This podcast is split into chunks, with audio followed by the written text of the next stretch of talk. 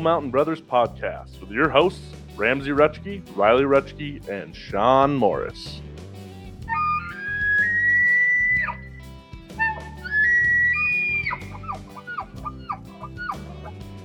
hunters would agree that like when you say like difference in districts because i've been in areas in like western montana that the difference of districts that connect are literally from in 200 yards you can either shoot a bull or you can't but out there you you can't shoot bulls with general tags right any i mean Or uh, that's- Yeah, like, I no, mean- it's a draw tag. yeah like every single honestly most eastern montana areas are draw tags only for bulls Well, it used to be the rifle tag was always so hard to get, and that's still the case. But now it's archery used to be able to pull one tag and hunt basically all of eastern Montana right until this year. Now you have to pick an area, and I think that's really going to limit the amount of just pressure on bulls in, in eastern Montana. Right. They More than it already absolutely shit can wreaked havoc on elk tags in Montana. They destroyed whatever possible. See, I have an outlook on both sides of the, the game here. I spent all my life public land and private land hunting. Um, and then on my, el- you know, I strive to, a hunting guide was always the ultimate, like, you've reached your hunting pinnacle. Like, that's the thing I always strive for. Like, you're gonna show people your experience. You're gonna be able to, you know, live being with animals and stuff. Like, it's, it's amazing. It's, it's something I've always wanted to do. And I've been able to live a life of one and then start a life of another. So I have an aspect on both. And I guess what you get a lot from people is like Montana caters to outfitters. And I think I would disagree. I think Montana caters to what Montana wants to do and their own agendas. Right And It's population, right? I mean, it has to be. well, the biggest complaint that you hear from FWP all the time is we have too many bulls in eastern Montana. Too many bulls. We need to give more bull tags. Well, it's because they've been freaking dr- specialty draw for how long? I mean, I, how, I mean, how long? In my has- honest opinion, if you thought you had a bull problem, if you generalized for public and private land an either sex tag, in two years it would take care of itself. Is it a If- bull problem or is it an elk population problem? that's I- what I- I that's don't what we've heard. Is, Is is it- it's a it's an it's a Bull bull problem. is it which- because though of Eastern Montana didn't have like a big population of elk until like the turn of the century? Is well, that and what I think it is, I think is they've had a shoulder season for so long. Well, it So hasn't you're been so long. It's gonna- only been what like seven years that this side of the state. Yeah, but seven years when there's how many hundreds of thousands of people that hunt in the state of Montana? Well, maybe not that many, but that's a lot of elk that can get killed in seven years. have you ever watched the mule deer migration that they that documentary that they posted about Wyoming? no. I mean, there's a they, there was a 41 inch wide mule deer that they tracked named Popeye. I Oh, mean, yeah. out of there, like the the shit, and then there was like three or four giants that they called that like you couldn't like. I think what did they say that because we watched it together that, f- or there was five giants or something that they had, like photographed and all this, and I think what one of them was actually harvested Mm-hmm. and the other four died in actual kept or died in in the wild. But I mean the transition of mule deer is is was gnarly coming out of Wyoming. I mean they were moving like what did they say like 250 miles. in a from their Yeah. summer to their winter they were moving that far, That's crazy. and it's like That's a lot do of times. you see that in Montana? Yeah, absolutely, and that's why a lot of times you're not seeing. Now you will. Okay, so Ramsey's big buck that he shot That was a obviously local. was a local deer because we got sheds from years past. But they're not mule deer are not like, like whitetail where you could own a like a thousand acre ranch and have a buck with seven years of sheds. It's just not going to happen. Right, but I mean how do you classify him being local though? I mean what if he was would he, would he be That could have been his like his uh, fall range. Is that what you're getting at? Right. Yeah. Like, I mean, do you classify a local big game animal as he's there the all the time at the exact same point in the year? Because I know there's deer on the the ranch that we guide on.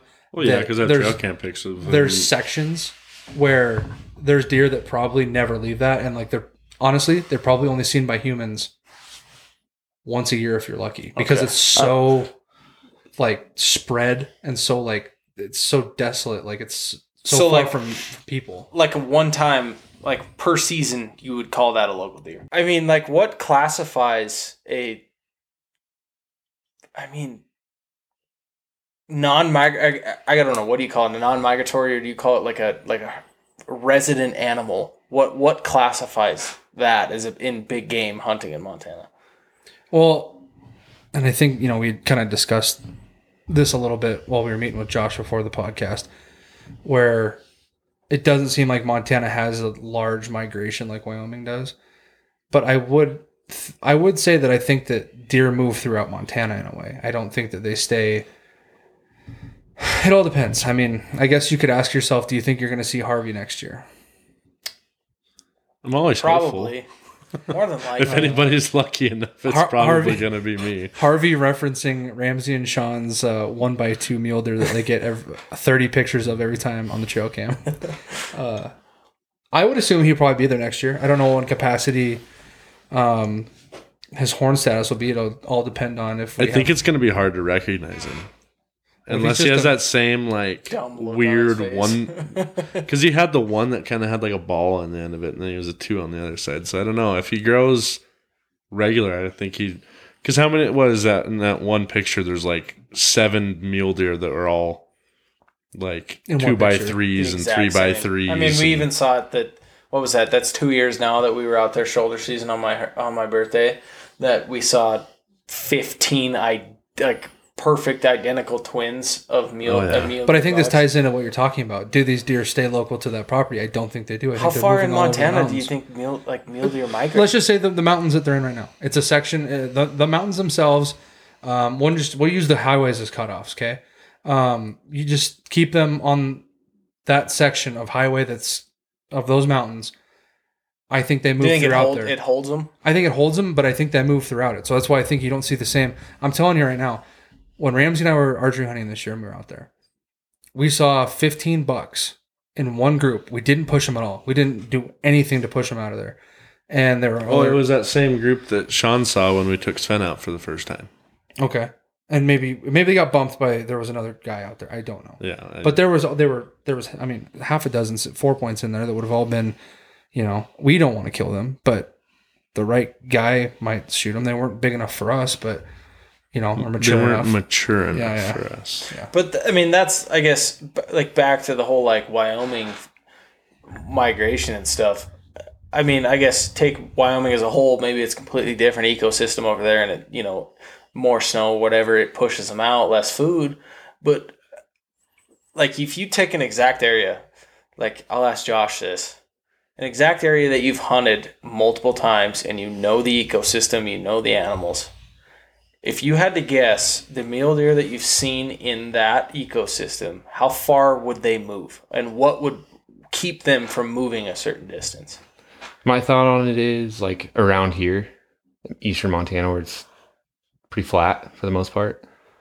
The deer you're hunting, you, you can pattern them during hunting season as they're going to go out to their feet at night and they're going to work their way into the thickest stuff they can find while they're getting pressured, right? But then off season, when they're not getting pressured by hunting, I, I'm assuming most of them probably find their feed and then during the day they just stay as close to that as they can. I mean, they're not getting pressured; they're just going to some sort of cover, but they're not migrating. Snow's not pushing them out. You go to western Montana, you have these big mountain mule deer, or just mule deer that live in the mountains in general, and they're same kind of thing during hunting season. They're getting pressure. Um, they're going to go into the thick stuff, but then once the winter hits, they're not getting hunted anymore. They're just going to migrate out of the mountains down into the flats, and that's where they're going to live. Like, And they obviously know that, right? Like they know the difference between hunting season and and off season. Yeah, I feel like they they hear those first few shots and they know, especially a, a nice old mule deer or an old doe. Even she knows. Like they just have it figured out. Yeah, I They're think if you like flew over to Ukraine right now, you would know the difference between if you were in danger for all night Yeah. long or, or not. You can pretty much compare that to hunting in the Little Belts opening day. Yeah, Yeah. probably. yeah, those elk know real quick. Oh yeah, I just I I would you assume though that that weather pushes mule like mule deer more than pressure does? Would you would you think? It's a good question. I don't know. I don't know with mule deer. I think weather I think definitely it- does it with elk. I elk. think it depends on the area. Yeah, you're probably yeah. I think what Josh is getting at is like s- it's not really much the weather. It's like a mule deer probably can't stand in eight feet of snow. No. So when the snow pushes them down and gets them off the mountains, that's when they're starting to migrate.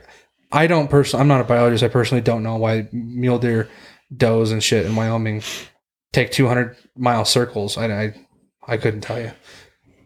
Uh, yeah, I, I think it's snow. Like I was hunting western Montana, like southwest Montana, for the first time ever, and the guys I was hunting with that hunt there all the time, they're telling me the elk we were hunting were from the park, like hundreds of miles away. Oh wow. and it's just like that's their mig- migration and i think it's snow but i really don't know if it's a just a instinctual thing I mean, I who know. knows? It's it's the same thing as, you know, the the first I bet there's someone that ancestry that, made that herd could have came from there, and when they moved to the park, they realized, you know, when the snow f- f- was flying, that we don't have food here. We know where food is. We'll move back. I mean, it. I don't know. There's a ton of different things that could really boil down to what causes them, but it, it could be like steelhead like we were fishing for last last week they come from the ocean 600 miles away and nobody really knows how they know how to do that it's just like it's bred into them that they need to swim up to this certain river right where they were born so yeah it could be that same with elk they're like that's just where we go yeah, Well, and I've heard that too. You know, if we talk about the area bias, I know that um, when I first met these people that I work for, um, and my friends and I would be looking for places to hunt, they'd always be like, "Hey, go check this out," and I never like did that because um, I don't know. We always had hunting spots by where we live, but I know my buddy, uh, one of our buddies, went and shot a deer over in this one BMA that was down there, and they claim that it was a natural elk crossing. So I feel like is a crossing basically compared to a migration route. I feel like probably yeah, I would say so. but I think I think you could conclude that animals probably aren't moving a ton, but there are animals that move throughout the year for different reasons. You know, food might change in that area. Absolutely. water may change in that area shelter you know who who knows in the month of june maybe uh, a pack of wolves moved in or something and that's why they're not there I feel like there's a lot of like environmental issues that hunters don't really take into perspective or even realize that happens in like migratory herds of any big game, you know? I just feel like it's anything could happen, you know what I mean? It's it's just I think at the end of the day, like animals are just down to the core instinctual. yeah 'Cause, I mean, when we got our first dog, as you know, Ellie as a child, it, eight weeks old, she was already pointing. No one had ever taught her how to do that. She just knew, hey, right. I smell bird. That's what I do. Or like nesting, like you ever seen a dog like nest, like when they want to go lay down and they scratch or And you know, circle. Yeah, and yeah circle. It's like my, my dog will throw blankets on the floor Yeah, it's it's like- ridiculous who's ever taught them to do that? You know, like they weren't with they were with their mom for eight weeks. You know, you know they don't. It's just instinctual. It's I don't know. It's I feel like that's a good topic that we could literally talk on for. i feel like it's one of those topics where you could just like Do you also know that humans are one of the only mammals that don't walk within the first 24 hours of being born? yeah because Yeah, like a we're not horse. hunted. horse pops out and just immediately pops up and starts hiding. Yeah. Yeah, like a like a. Don't And it takes like, us like six months to lift our head. horse ourselves. like a horse shark- looks at But we're the apex predators. humans are man. peasants Sharks, sharks, and dolphins aren't, aren't they the same? They're born and they can swim right away. I feel like I feel like they kind of have to. No, but you know what I mean. what are they just gonna like just not move they're just like oh man i wish i could learn how to swim Birds, to the hey, birds though. yeah okay, okay. Birds, they can't they can't fly right away. They're just they're but yeah i feel like that's a subject that you could just sit there and speculate on i, I don't know if it's like a we, d- we don't have any actual facts that we can back Yeah, our I feel like humans. I feel like we just smoked like- smoked a bowl of weed and had Yeah. that conversation. cre- 'cause- humans go way too why far is into it, why and is really a it's like box square? You know, I don't know. It's like that kind of. animals are just like take the path. Of le- least resistance. mule deer does, dude. Yeah. but uh, yeah. Anyways, uh, it's good to be back. Um, it's been a busy week. Yeah. We're frantically. I wouldn't say frantic. We're just trying to tie up our loose ends here with our raffle tickets. Um, that Dude, I'm getting Friday. excited. Yeah, I'm like excited to see who we pull to hang out with us for three weeks. Three, Um, three weeks, three days. three days, excuse me. Um, That's a that's a hell of a package there. That's like a thirty thousand dollar hunting Yeah. trip there. uh, but for today, I'd like to welcome our I don't know probably our best friend of the podcast, Josh Adamson. One of our oldest friends too. Yes, sir. Glad to be here. Finally. um, he's kind of really been behind the scenes, like grinding with us. He helped us. I work- caught a glimpse or two of him on the TikToks. Yeah, you can see him. He, he uh, made a little appearance on a couple TikToks. He's and- been one of the few that have participated in uh, in the in the studio and the process of Bull Mountain Brothers so far. Yeah, Josh has put in some. He's humped some hours. Yeah, I had fun doing it. Like that backdrop, man. That's sweet. I had fun helping you guys put that together. Do you think it's gonna look good if we do uh, Europeans all the way around? oh, absolutely. We're gonna fix that. One, I think. a I think it's bit. gonna look really good when I sand that saw cut board. yeah. We have a long ways to go in here still, Josh. It's, But she's looking good. I say we're at about like sixty-five percent, Yeah. seventy-one and a half percent, maybe. Boys, this might be quite possibly the most dysfunctional podcast we've had in three months. Which is saying a lot because you think you'd get better as time goes on. But I think Josh. I don't might- think it's a matter of like it's not better. It's just like Josh, thanks for coming on for an absolute shit show. It's the most functional podcast I've ever been a part of. Thanks. Oh, can we put that? Can we put that in a quote and then put it on the that website writing, as a real, actually. a Yeah, real let's put it review? up there behind us, right here. You know, like on the websites they do like five star reviews. like the ones I did for our hats on Instagram. yeah, Everybody wears these hats. Said some person we definitely didn't pay. yeah. uh, well, I guess we've been really excited to have Josh on here for a while. A, one of our best friends. B, he's quite possibly, and I know a lot of people, probably one of the most proficient, well versed young fly fishermen in the area. I mean, I I've been and hunter for for that matter too. Uh, I would say that a lot of um, I don't know. Ramsey and I have talked about this before, where our dad was a, I mean, really a first generation hunter, and everything he did, he learned from his friends, and uh, so like he never really was able to get into like the more unique, different niche stuff within hunting, and I'm referring to like uh, waterfowl hunting, um, fly fishing, bow hunting, a lot of stuff like that. And I would really accredit a lot of the skills that I learned over the years from from Josh's skills and what he's taught me along the way. So it's kind of a big deal for us to have Josh on here, uh, just kind of talk about his upbringing in the outdoors. You have quite the uh, quite the outdoorsy family, wouldn't you say? Yeah, yeah. I was lucky enough to grow up with obviously a dad that was just all about hunting and fishing. taught taught me everything I know. But on top of that, I had four older brothers that all same thing, all about it. Fly So you- fishing, hunting, all of it. Your one brother had a hunting show back in the day, right? Yeah, yeah. He and some buddies make some some videos that they've produced and done And you- well with. It. Yeah, you have brothers that are several brothers that are fishing guides, right? Yep, yep. One still is. One was for a long time, and he's moved on from it. But yep, So I mean, you could really tell just by listening to this, like how in intertwined in the outdoor. Like he was kind of destined to grow up to be an outdoorsman, wouldn't you say? yeah, absolutely. Um, I guess I've always been curious. Is like it's hard. It's kind of hard to interview like a really close friend because I already know like so much about you. But I've always been curious to be like to ask you like now that you're 27, um, and you do. I mean, would I would consider you one of the best fly fishermen I know.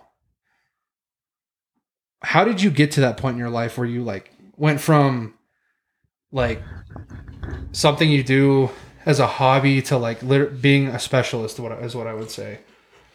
Yeah, just growing up with going like every weekend with my brothers. That's they're the same way I am now. When I, they were my age, like that's all they wanted to do, and so just always going out with them.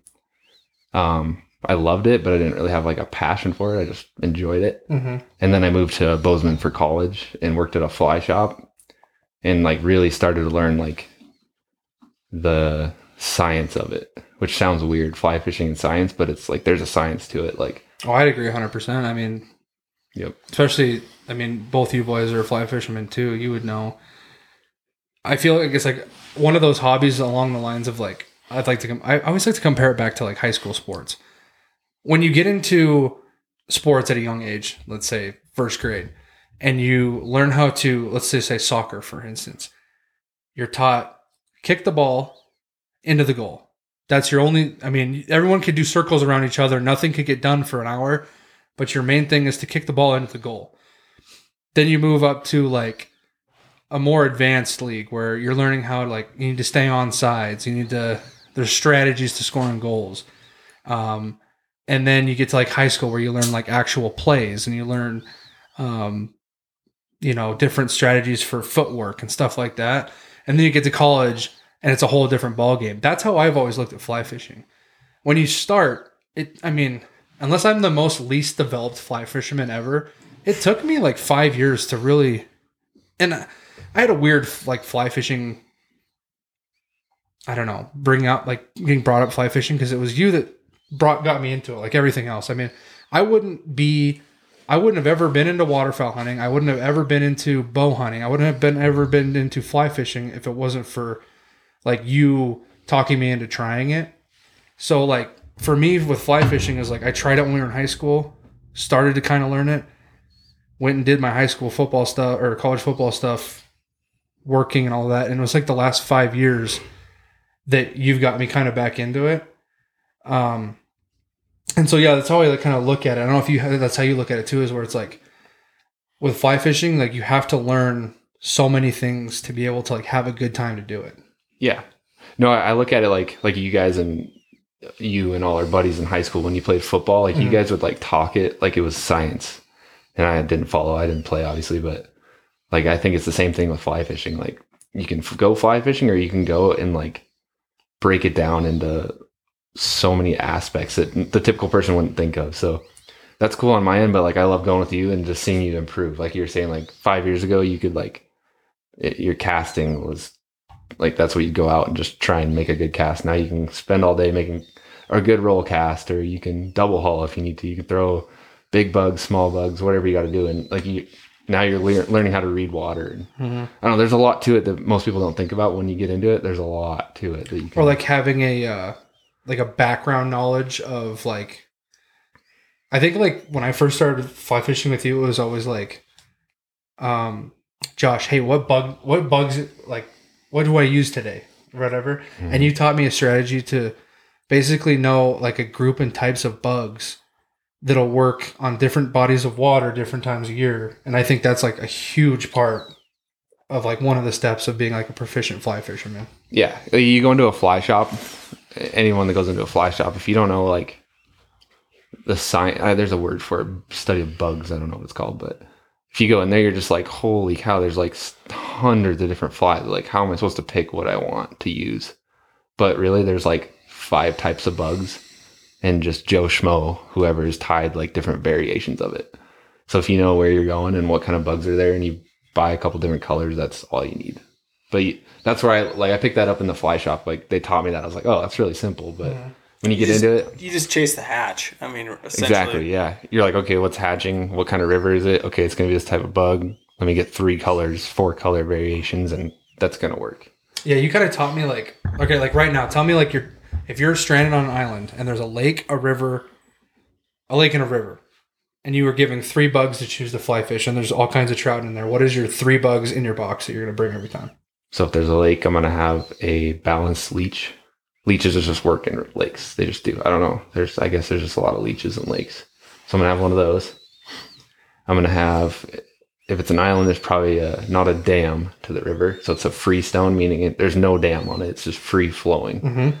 So those type of rivers always have stone flies. So I'm gonna have a like a Pat's rubber leg if you're nymphing, and then like a stone fly dry fly. So it's basically the the adult version of that that stone fly. And you think that you would be able to just always that's like your go-to that you would keep in your box. Yep. See, and I the reason I ask is because I didn't understand that that was a possibility to just have like your go-to bugs until like Josh taught me some things, and like once you get into streamer fishing too, I feel like you have that kind of thing with that too, because you taught me how to use uh, a sculpin imitation, and anytime I'm not catching fish on rivers now, I just chuck. I'll, I will just chuck sculpin for for an hour. That's never a bad way to go. Every river has sculpin in it. Yeah. So it's just like it's a guaranteed. you ever you you know what, what the sculpin looks like, Sean? I've got an It's- idea. Yeah. It's the one that's got like the the big head on it, and it's uh-huh. usually double jointed with a hook, two double hook. No, I just remember the one time we went camping and like you weren't catching anything. And I was like, dude, I caught a sculpin here once. And you're like, what? You just like pull a sculpin out of your tackle box and you caught a fish on like the second cast. And you're Yeah. like, nice. But Josh is like turning like I remember growing up like uh Ramsey and I would fish like brook trout in the mountains. I think we've talked about this before. And Ramsey would always like I always thought I'm like Jesus Christ, dude, this guy like always catches 30 fish. And like I could maybe like sometimes I wouldn't catch that much fish. And s- when we like started fishing more with Josh, I'm just like, wow, this is what it really means when uh, if Josh isn't catching fish, nobody's catching fish. Like two Yeah. weeks ago when we were still out fishing for four days and nothing happened. Yeah, that's when you, when when I pulled up that night, and uh, you guys were sitting in the truck, with, and it was raining. Ramsey and I were both like, ah, well, we're not going to catch fish this weekend. Yeah. no, Seal, but, had, Seal has a different story though. and I think, and what you said about it is like fishing there. When I first started fishing up in that, I just threw a worm in there and hoped I caught a fish. But as I, like you were saying, as I gradually got more and more versed in it, I could like read where the holes were and read the water and everything. And then I, Yeah. I mean, there's so much more to it than just throwing something in the water. but I would say, Josh, that like. I, I we you would say now that fly fishing is a large passion of yours, wouldn't you say? oh yeah. Yep. and that you can see it in the in the way that you go about your fly fishing because we fly fish with a, a large variety of friends that treat it differently and you will always be in the water from sun up till sundown all day long no matter how the fishing is because it just seems like that like that determination is i feel like why you catch more fish than everyone Yeah, that that could be. I think that's like a fault of mine though. Like I'm trying to be more like better about enjoying my surroundings. Sometimes I get so caught up in just trying to catch a fish. Do you feel like in some situations you've uh like pushed the limit of how long you fished when you Oh, should have been like heading out somewhere Absolutely. We do a, a pack trip up into the Beartooth every year. it's like it's cold at night. And actually me and my girlfriend forgot our food. And so I felt the need that we needed to catch fish to eat food, you know? Uh-huh. And so I was like in my shorts, ch- uh, waist deep in the lake trying to catch a fish at like dark and it's like 40 degrees. So I was like a little hypothermic that night. So Yeah, I can't say that I've ever had to do that before. I felt a little desperate, but Did you I also wanted to be out there. Yeah, we, we ate them and they were terrible. I hate trout so much. what a hate love relationship with a certain animal. yeah. Can't believe that. Big ambassador for catch and release. Okay, well here's a question for you, and I'm gonna go around the table. Here's here's you have one choice in life, and in front of you, sitting on the ground, is your bow and your fly rod. Starting with Sean, bullet to your head. Which one are you picking up if you're one choice? And and for the rest of your life, that's what you're doing.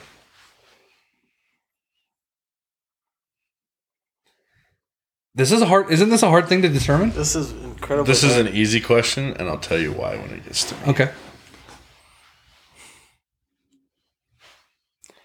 I feel like you can't take passion into into consideration here. I feel like it's got to be a survival. No, you do too because you're going to be doing it for the rest of your life. So it has to be the one.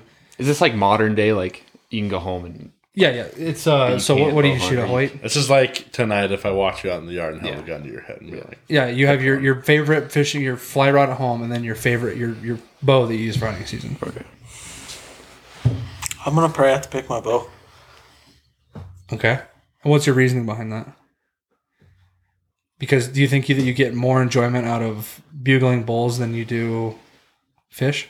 Yeah, and also because I can take my fucking spinning rod out and still catch fish. Okay, let me pre- preface this: you don't get a rifle hunt or spin fish either. I can noodle. I'll be all right. Oh my god, this guy's breaking the rules. Ramsey, I okay. I'll, I'm gonna say bow, and it's kind of along the lines of the same thing as Sean. Bow fishing, Oh my god. okay, that's, that's but good. but honestly, like if I had to pick between the two, I would pick bow hunting because I I love the like the the thrill and the chase I feel like of I'm animals, and I I love fly fishing, but I've never got that same like Yeah, that like I'm gonna back that Feeling. by saying I don't think personally, even in a situation where I'm bow hunting and I'm unsuccessful, and I feel like just the camaraderie and the environment that you're in is a lot better than you sitting standing in a river and not catching any fish. I would rather be sitting in the middle of the mountains listening to bugling elk and not have something harvested. I would rather have that than not catching a fish. I'm along the same lines. I, although like fly fishing has really become, and I would say they're on the same level of like spiritual skills. Like when you get away from like shooting stuff with a rifle and uh like spin fishing, they're both what I f- would want to say are like not as difficult occupate like not occupations but uh hobbies, sport, whatever you want to call it. Um, I find like bow hunting and fly fishing to be the same spiritual thing, just in different aspects. Uh, but I would, even as much as I like enjoy fly fishing, I would say I too don't think I could live my life without chasing bulls. Josh, I'm gonna say fly fishing. Grab that fly rod, and I only answer. Holy quick. shit. I only answer quick because I've been sitting here for like five minutes listening to you guys, but I, I think I'd shed a tear losing my bow. Definitely. Mm-hmm. Like no, it'd be tough to not. Like like you said, go chase bulls. So that's- so gives you essentially goosebumps thinking about it. in your mind you standing in the middle of a river at dusk Yeah. not catching any fish is a better moment than you standing in the middle of the mountains listening to bug- bugling bulls at dusk. that's not a fair It's comparison. it's not that at all. Here's the, here's what I think of it. Like bow hunting,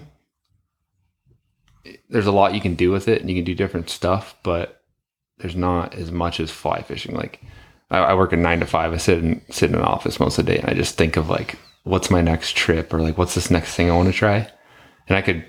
I mean, I don't think I can get all these fly fishing trips in in a lifetime. Is what it feels like. Like all these different things I want to try. Like like there's just different experience. Like I just got into like Spey fishing. Like you you're going Saturday, you'll hopefully you'll experience catching a fish on that, but I don't know, there's just a different experience. Like with a Spey rod, you feel the fish, like you're connected to it. It's weird. Like it's hard to explain other than than to somebody that's caught one on a Spey rod. But there's just so many different aspects of it, of fly fishing, that it's not about it's like you guys were saying, like you could bow fish or you could spin fish. Yeah, you could catch fish, but I don't know, it's more about um the science of it and just I don't know. There's a lot more to it, more in depth than than bow hunting for me. That's what connect that that makes me like it so much. But it, it'd still be a tough choice though. Like, What do you be tough. harder in like a in perfect scenarios when you go like take your steelhead trip to I'm assuming that steelhead river is pretty frugal with the amount of steelhead that are in it.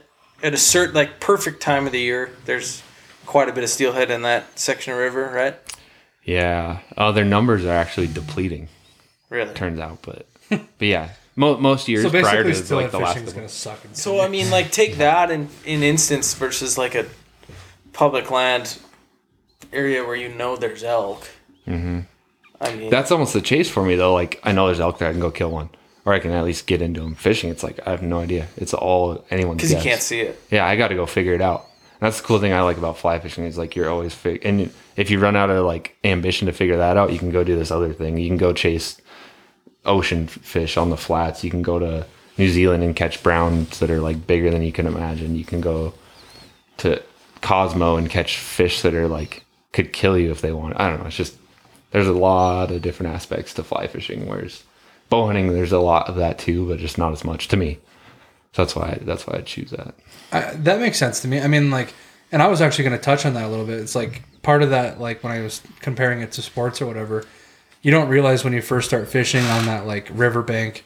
I mean, shoot, the first time we started, actually, the way that Josh taught me how to fly fish was uh, the original. The first thing I ever used was a dry fly, which is I think is funny now because I think I think it's the more delicate, harder way to. F- would you disagree with me on that, or do you think nymphing is the hardest one? Dep- It depends what kind of dry fly. If you're on a mountain stream where they're just eating whatever hits the water, It's But the as far as go, like but- casting goes, like casting and like placement, I feel like sometimes dry flies could be more yeah, it can be tough. finicky. It can be tough with yeah. like wind and like the it's super Yeah. light. I, Yeah. I definitely enjoy dry flies the most. I think. Yeah. But do you remember that? Like when he taught me and we got like these Walmart fly rods. And went to Lake Elmo like every night. And we went to the local city uh, thing and we are catching like what three inch bass every night. yeah. That's how you. I remember some of those fish would be so small that you'd go to back cast and you would watch the fish fly over your head. Yeah.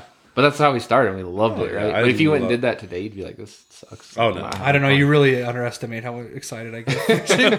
oh no, I don't. Yeah, you're it right. enough. Dude, he gets excited if he has a good cast still. So, Josh, let me ask you this Yeah. question on fly fishing. Are you only using indicator in still water? Only? No, I'll use them in rivers. I don't. I prefer not to, but Do you do you feel like it throws your cast off a little bit?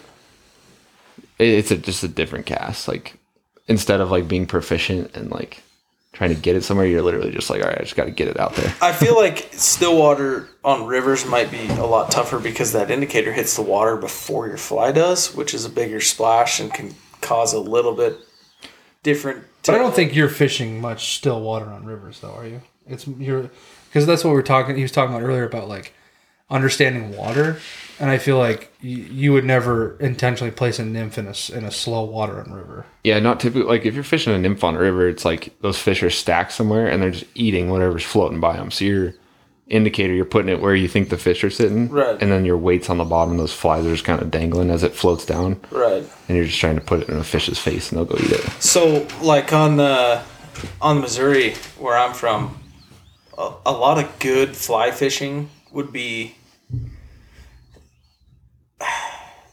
like a prince nymph, white wet wet fly, uh, beaded. You know, throwing it in as you're floating down right under canyons that are.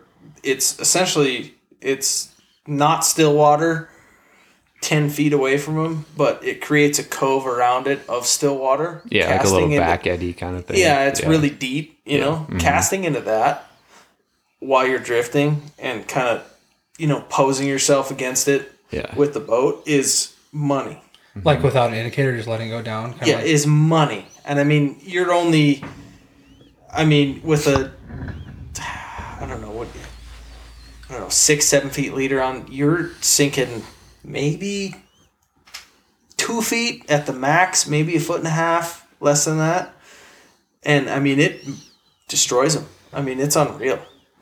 And I feel like there is a, there is a gamble in. Oh wow, that was that.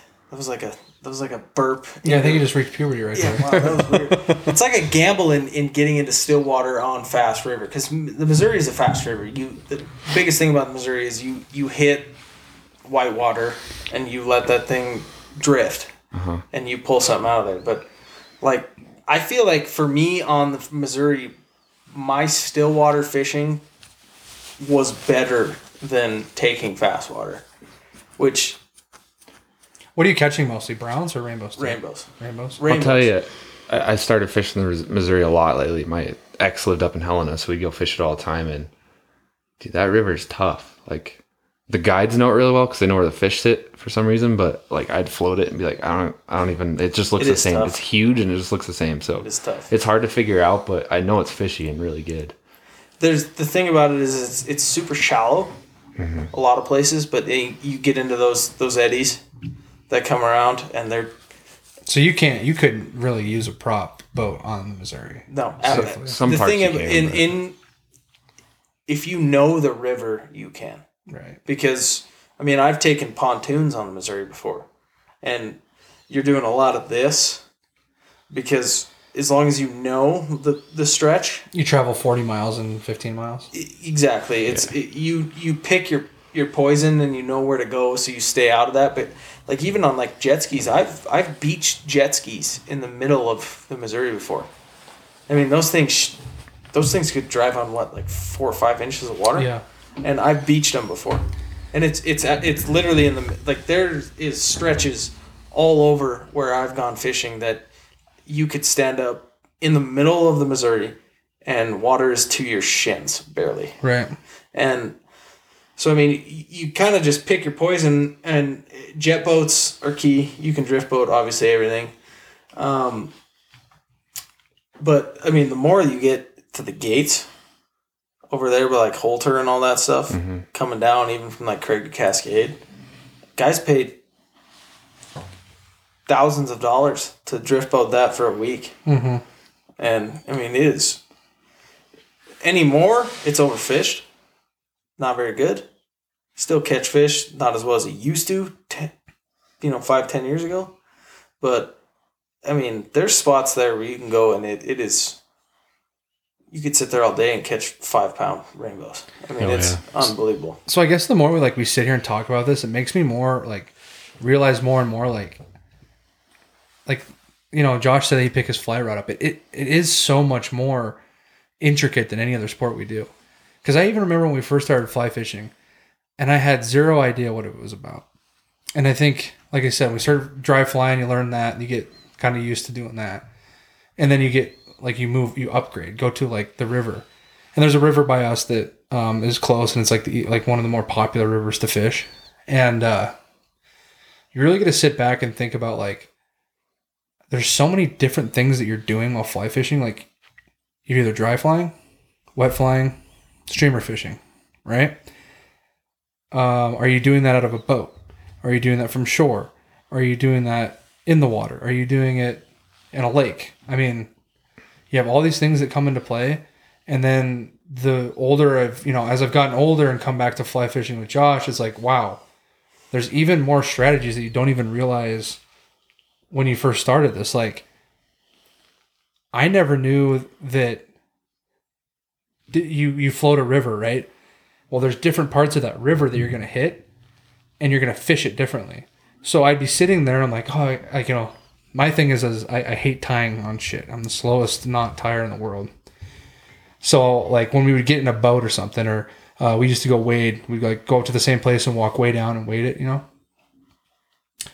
Uh, I'd be like, all right, I'm gonna try and keep my setup this whole time. I don't want, I'm a, I don't want to lose all my flies, and b, I don't want to tie them on again. And then ten minutes go by, out of a boat, and we're coming around like rims or something, and you can see Josh tying on a streamer or something, and I'm like, what the fuck is this guy doing? Like we're switching up already, like, and then he's catching fish. Then you go to a different place. And he's like, "Here, I'm gonna pull over at the boat," and like, the, let's say the current kind of went around us, and we're on like a, where the water comes against like, uh, and creates that slow spot you're talking about, and all of a sudden he's switching reels or something, and he's got his dry fly set up Right. going into the slow water in the same river, and that that was like an experience for me, fly fishing, where I was just like, "Holy shit!" Like I, I don't, I st- like I, that's why I consider myself still a intermediate fly fisherman because there's still so much shit to learn day of every day. Yep. And like different, like you, you talk about the science. That's yeah, it's like the difference between spin fishing and fly fishing. Spin fishing, you go out and you're throwing the same stuff all the time. Like obviously, you can change lures or bu- uh, worms or whatever, but you're kind of just throwing out there and hoping I flies. just You're feel like, like, fishing in general is like it's not like hunting an elk or hunting a mule deer. You know, it's you can do a thousand different ways to, to actually have success. I mean, even if you're spin fishing or fly fishing, I feel like it's just presentation is key Yeah. in fishing Oh, yeah. completely. See, that's where you differ from a lot of people that I know, where you love all aspects of fishing. Like you don't just stick. Uh, would you would you just classify yourself, Josh, that you're kind of up with the the fly fishing snobs that look look down on uh, the spin fishermen, or do you just don't prefer to pick up a spin rod? I don't prefer. I'm not against it. Like in Idaho, I had I was the only one with a spin rod, right? Because I know there's situations where you need it. Mm-hmm. That's the only way you're going to catch one. So I brought it. Like I'm not against it, but I prefer not to. I don't enjoy it as much. So, So what was your uh, what was your experience like going back to a spin rod bait fishing thing when we introduced you to uh, ice fishing? Like, did you have any enjoyment in it at all, or I- no, I had a blast, but on, honestly, I was like not excited about it at all the first couple times you guys want to kind of tell a story from we went to Fort Peck, and Josh was a super, super, a super trooper. The entire time the dude is jigging, eight like- hours a day. just like I want to catch a fish on this rod and not use a tip up. And the last day, like an hour before we left, I caught a fish on a spin right right in front of him, and he never did. And I, I, I really think that bummed him out. Yeah, I put like 16 hours of jigging a rod and didn't catch a fish. He didn't give a shit. He waked up the waking up the morning and put a tip out out and caught a freaking seventeen pound northern. I don't think he guilted gave a Mark shit. into that so hard. I was like, dude, Josh hasn't caught a fish all weekend. He's like, we should let Josh catch this fish. And I was like, yeah, we should. I didn't. I was like, I don't know. And then I saw. I was like, yeah, I caught that fish. That was the only fish Sean, that would like he goes to pull it through the ice and like the head gets caught in the hole and we're like I don't know what to do. Oh, so it was- Josh just Josh just grabs both hands and just yanks it through the hole and it's like this uh, 17 pound fish. Yeah, it was a big fish. I've never even caught a pike, and my first one's like bigger than me. yeah. That was mind blowing. Would you do that again? yeah, oh yeah, that was so fun. I I think think we go catch pike on a fly. That I've tried probably a dozen times. I've yet to hook one. Really? Oh, I think Sean. I'm going to the wrong places. uh, I'm sure. I think but Sean's got the hookup for you now. That's what I hear on one of these podcasts. That there's a good pike spot. I got I got a couple good pike spots Let's on go. a fly. Let's go. I think the ice fishing trip was like 70% the company we were with and 30% the actual Oh fishing. yeah, that was the most enjoyable part Yeah. because the fishing was not like It wasn't action packed. No. It's mostly sitting there. You know, Yeah, I you can actually get a little more, uh, little more action and presentation out of a out of a frog or a mouse on a fly rod than you can off a spinning rod. Oh yeah. Well, you and uh, you and our friend Cody use my, mice and stuff on rivers down here, don't haven't you? Quite a few times. Yeah. Oh yeah. Josh and I, so we're trying to learn. There's a private pond that I have permission to. and We're trying to figure out how to catch big bass off of a fly rod. I'm, I'm kind of bummed we never ice fished that. Yeah, that was dumb. I don't know why we didn't because there's like probably giant fish in there now. Yeah. And uh, I still to this, I'm trying to. I hooked on to something when we were in there, and I don't know what it was. He did the Riley dance, like the. I was across the pond. I could Okay, you, see you the and excitement. you and Ram, you and Ramsey could talk about this if you want to. if you want to explain what you're talking about. I feel like I should tell the story about when we were fishing that lake. I, you told it one time, but you didn't. Very vaguely, I just- from my own point of view. Yeah. Riley has a very hard time getting out of his own way when it comes to hooking up to a fish. Or getting in his own. way. Yeah, yeah. He gets in his own way, right?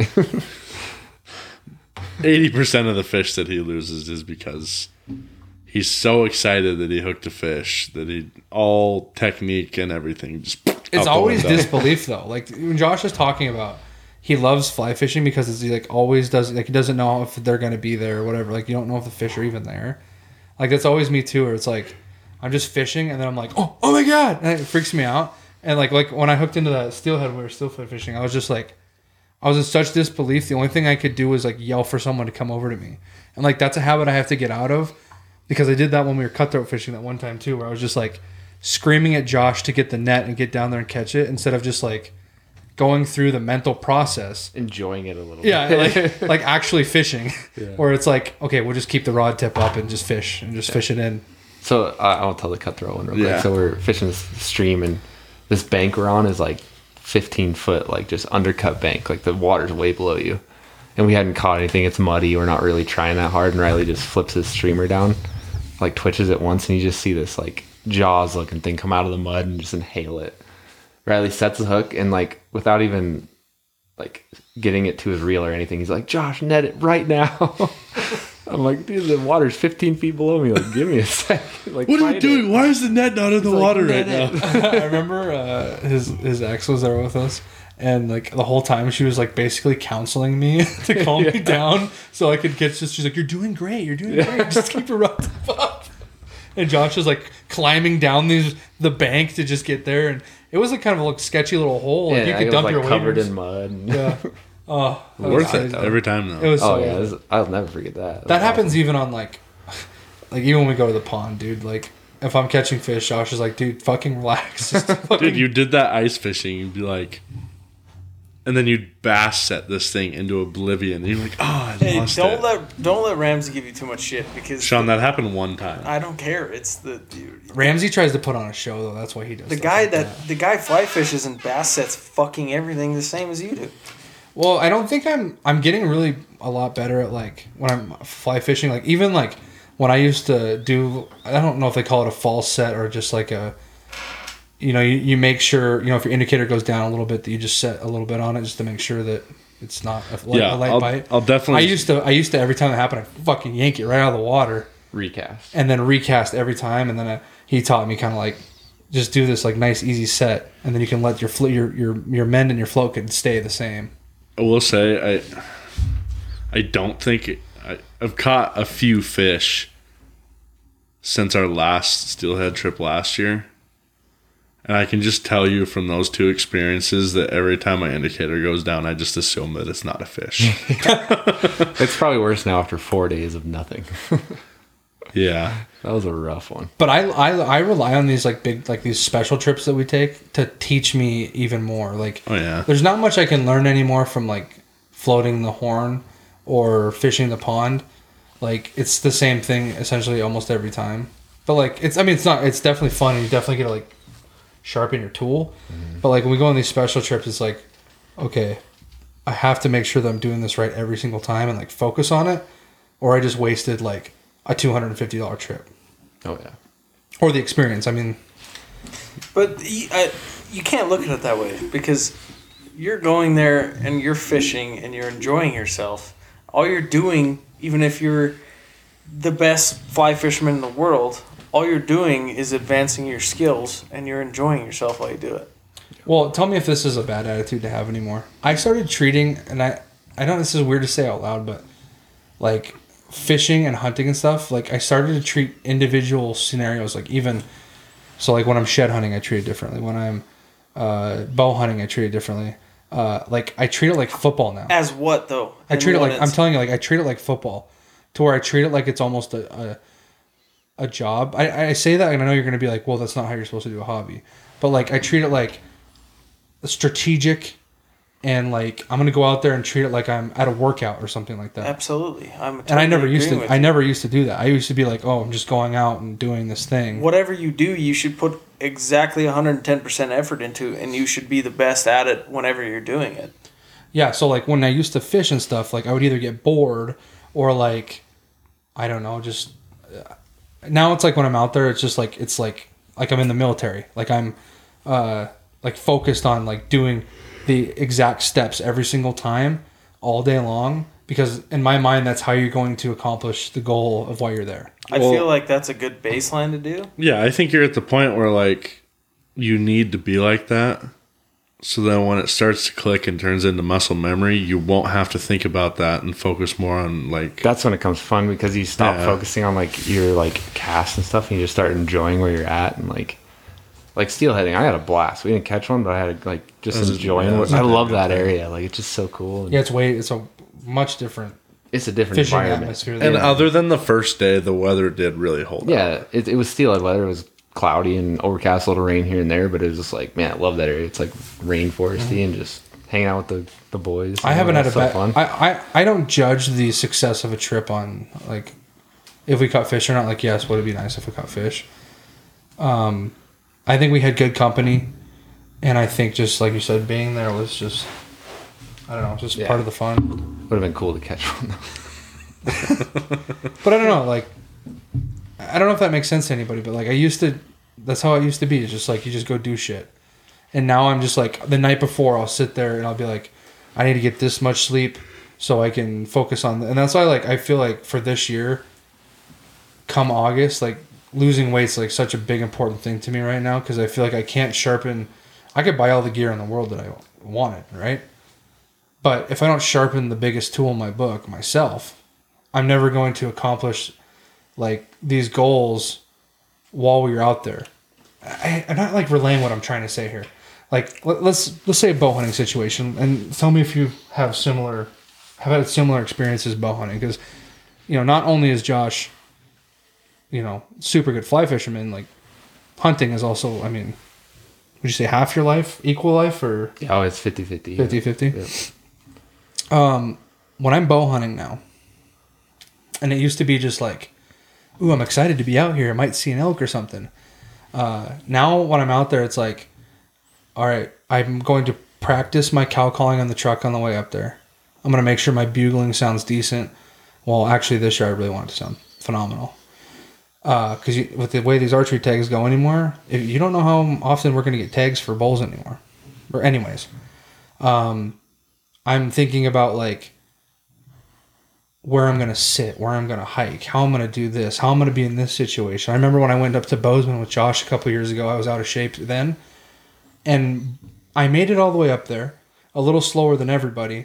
But we got in there. We got in on the elk. When I was done with the elk, I was cramping up so bad from being out of shape and stuff. Like the whole weekend was blown for me. Like I was so wiped out.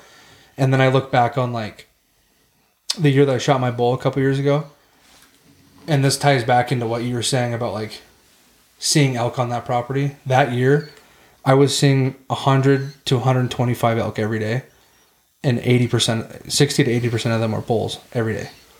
And it was amazing. It was the most unbelievable experience of my life. And I look back on how I didn't capitalize on that, that year because my body wasn't trained correctly, my mind wasn't trained correctly.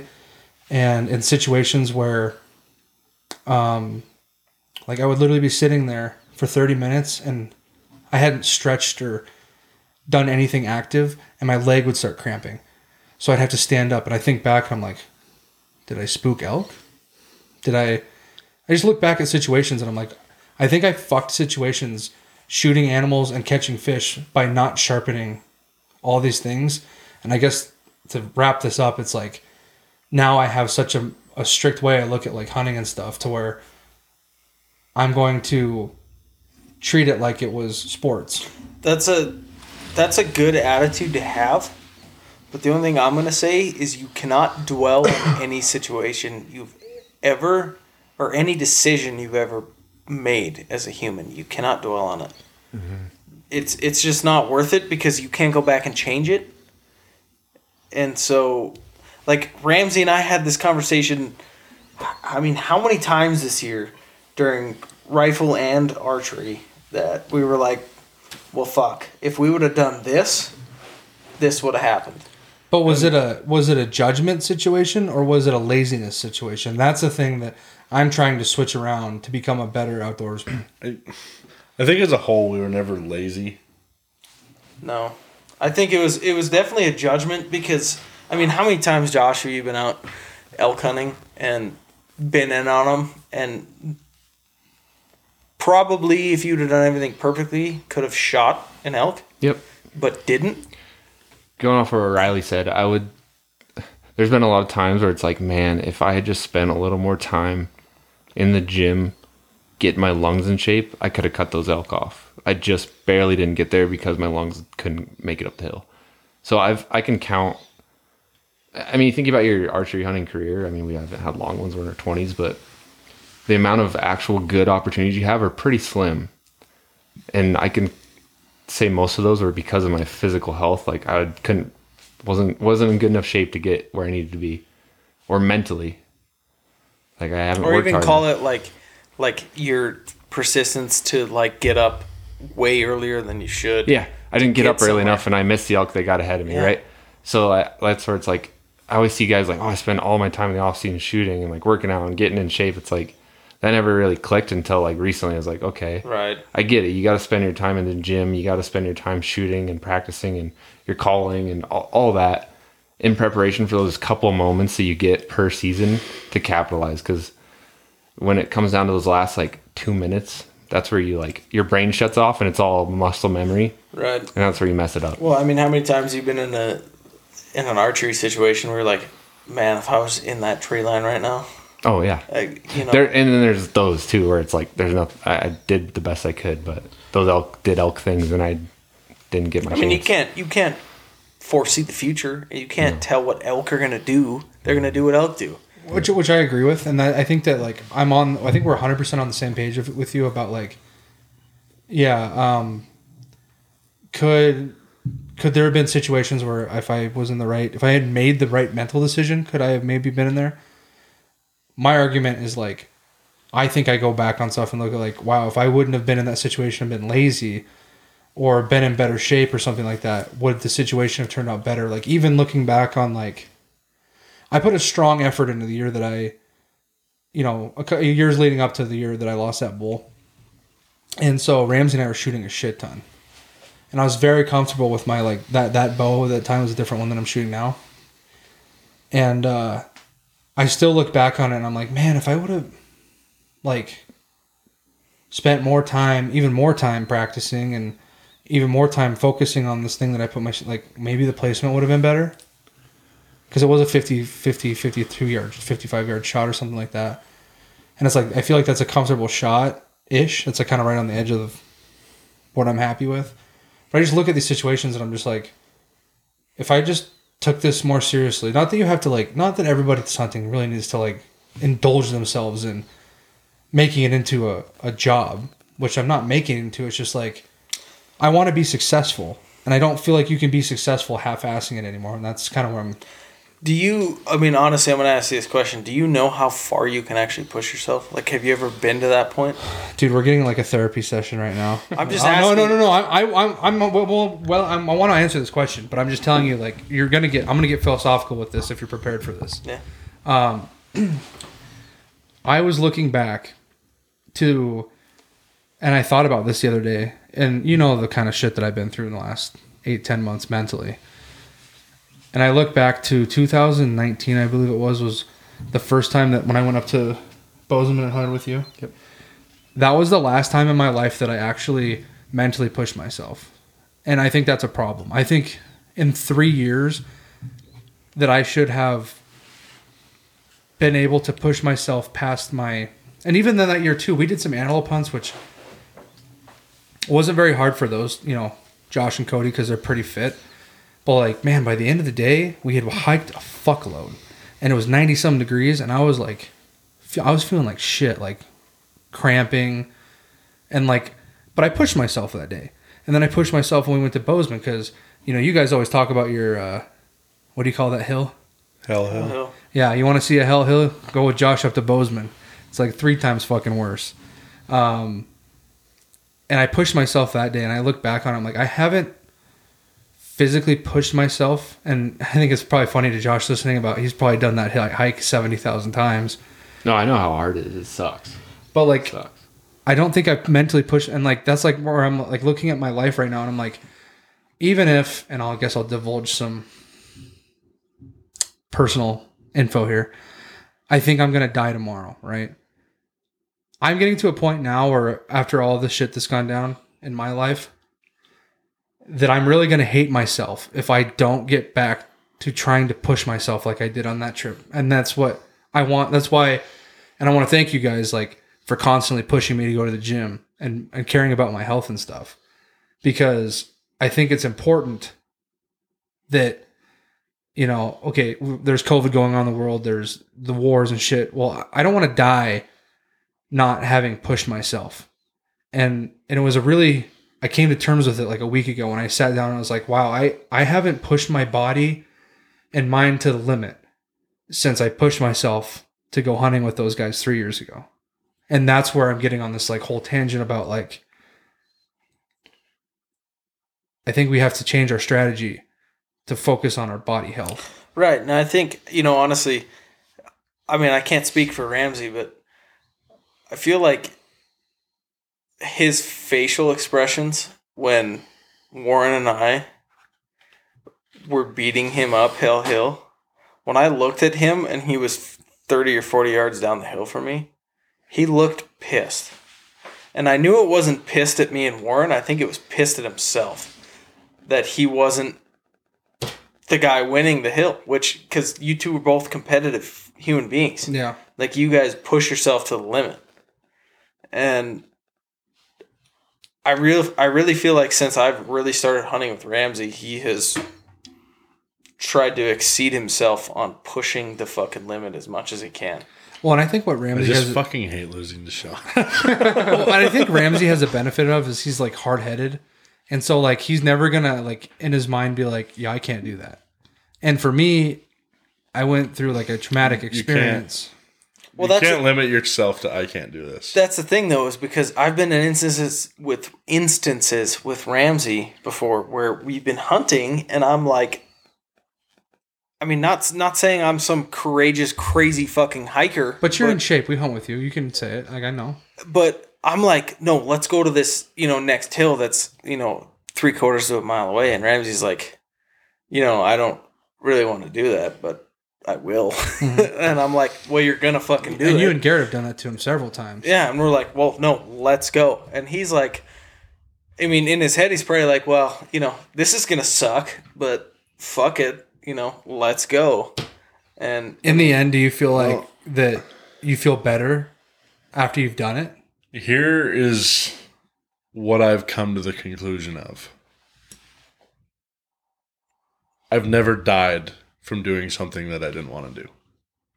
So like when I think I'm be like, man, I could sit here and rest for 10 minutes and I'm like, yeah, but if I just do it and I'm at the top, then I can rest as much as I want because we're going to sit there and you know, call or whatever. well, that, like this is like the same thing, even like with the gym, is like with Ramsey and I, because we, you know, we work out together every time we go, and it's like I kind of I sh- explained to him how I perceive myself in like the cardio points, and I was like, "This is how I do it," and now he's like super into like how I explain him to do it because essentially it's like I want to be better than myself.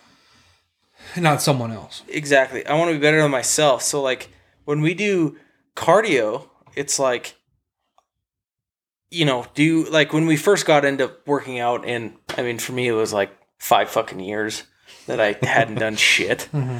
And so like how I got myself into cardio was like I would do like 2 minutes on at a walk and then 2 to 3 minutes on at like a higher pace.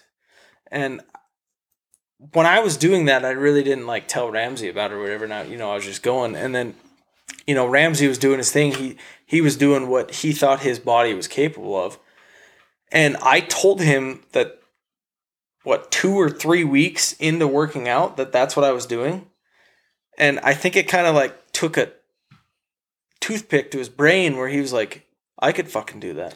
Have you ever been in a situation, high school, adult life, whatever, where you're working out and you and you th- you're gonna die? Like as hard as you've ever pushed yourself, do you think you've ever been close to death? No, And that's kind of what I've been having to try and think about lately. Is like, okay, I'm severely out of shape, the worst of my life. But a, I would rather die trying to get better than sit in a hole at my house and do nothing. You know, because Absolutely. I missed out on eighty percent you have of archery season this year because It's- I was living in a hole. It's funny that story you told about our bozeman hunt, how that was Mm-hmm. kind of a turning point for you, you know, or something you think back on. Kind of same thing for me. You know, we did that hunt, we got into elk, we pushed ourselves. It was a kick ass of a morning, like kicked our butts. And Hey, can you tell that story on a Wall Ten Chronicles? It's Absolutely. story. Okay, But- anyways, can keep going. but just quick recap, like we bumped the elk, knew where they went, but we kind of gave up and went back to the truck, right? Mm-hmm. And we got there and we were just gassed, all three of us. Like we're like, no way, we're going home. Looked up and there's those elk right in that bowl, that big bowl, right above us, right where they were, right where we thought they were. And all three of us went, mm, nah, let's go home. And I, dude, that ate at me for weeks after that. Like, how many opportunities you get a year? Not very many, right? All we had to do was hike back up and we're into them again. We literally saw the elk from the truck. That was like a turning point for me to be like, I need to get back in shape because I don't want to hike down a mountain, see an elk right there, and tell myself no. Like I want to go back up, Yeah. but So- I physically couldn't that day. So That's I mean that's the thing. It's like how many times in your life in in a hunting aspect have you been to a point where you thought your body couldn't go any farther, but yet you still did. Mm-hmm. You know what I mean? Like I I from western Montana in my hunting experience was we hiked mountains. I mean that was it. We didn't we didn't get plains hunts or whatever. You know, we had the opportunities, but how I was brought into hunting that was not presented to me. It was you hike five miles in order to see elk, and it was mm-hmm. like you do that, and I mean, me being a competitive guy was like whoever I went out with isn't going to out hike me.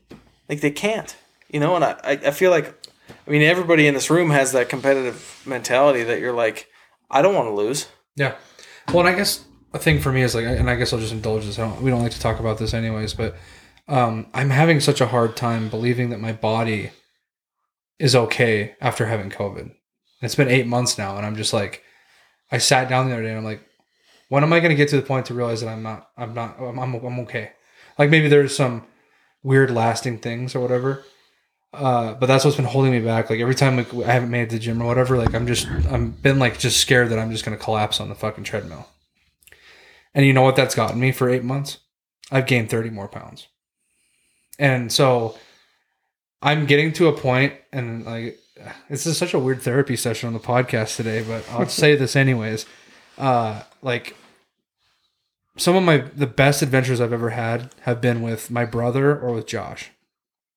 Almost all my best hunting stories, and then now you've come into my life, and it, uh, it's beginning to be you too. But I'm getting to a point where I'm afraid that I'm going to live for another 40 years, and I'm stuck in a shell of myself. And Josh is going to stop inviting me to go on trips because I can't physically handle because I'm so out of shape. Like I know Physically or mentally?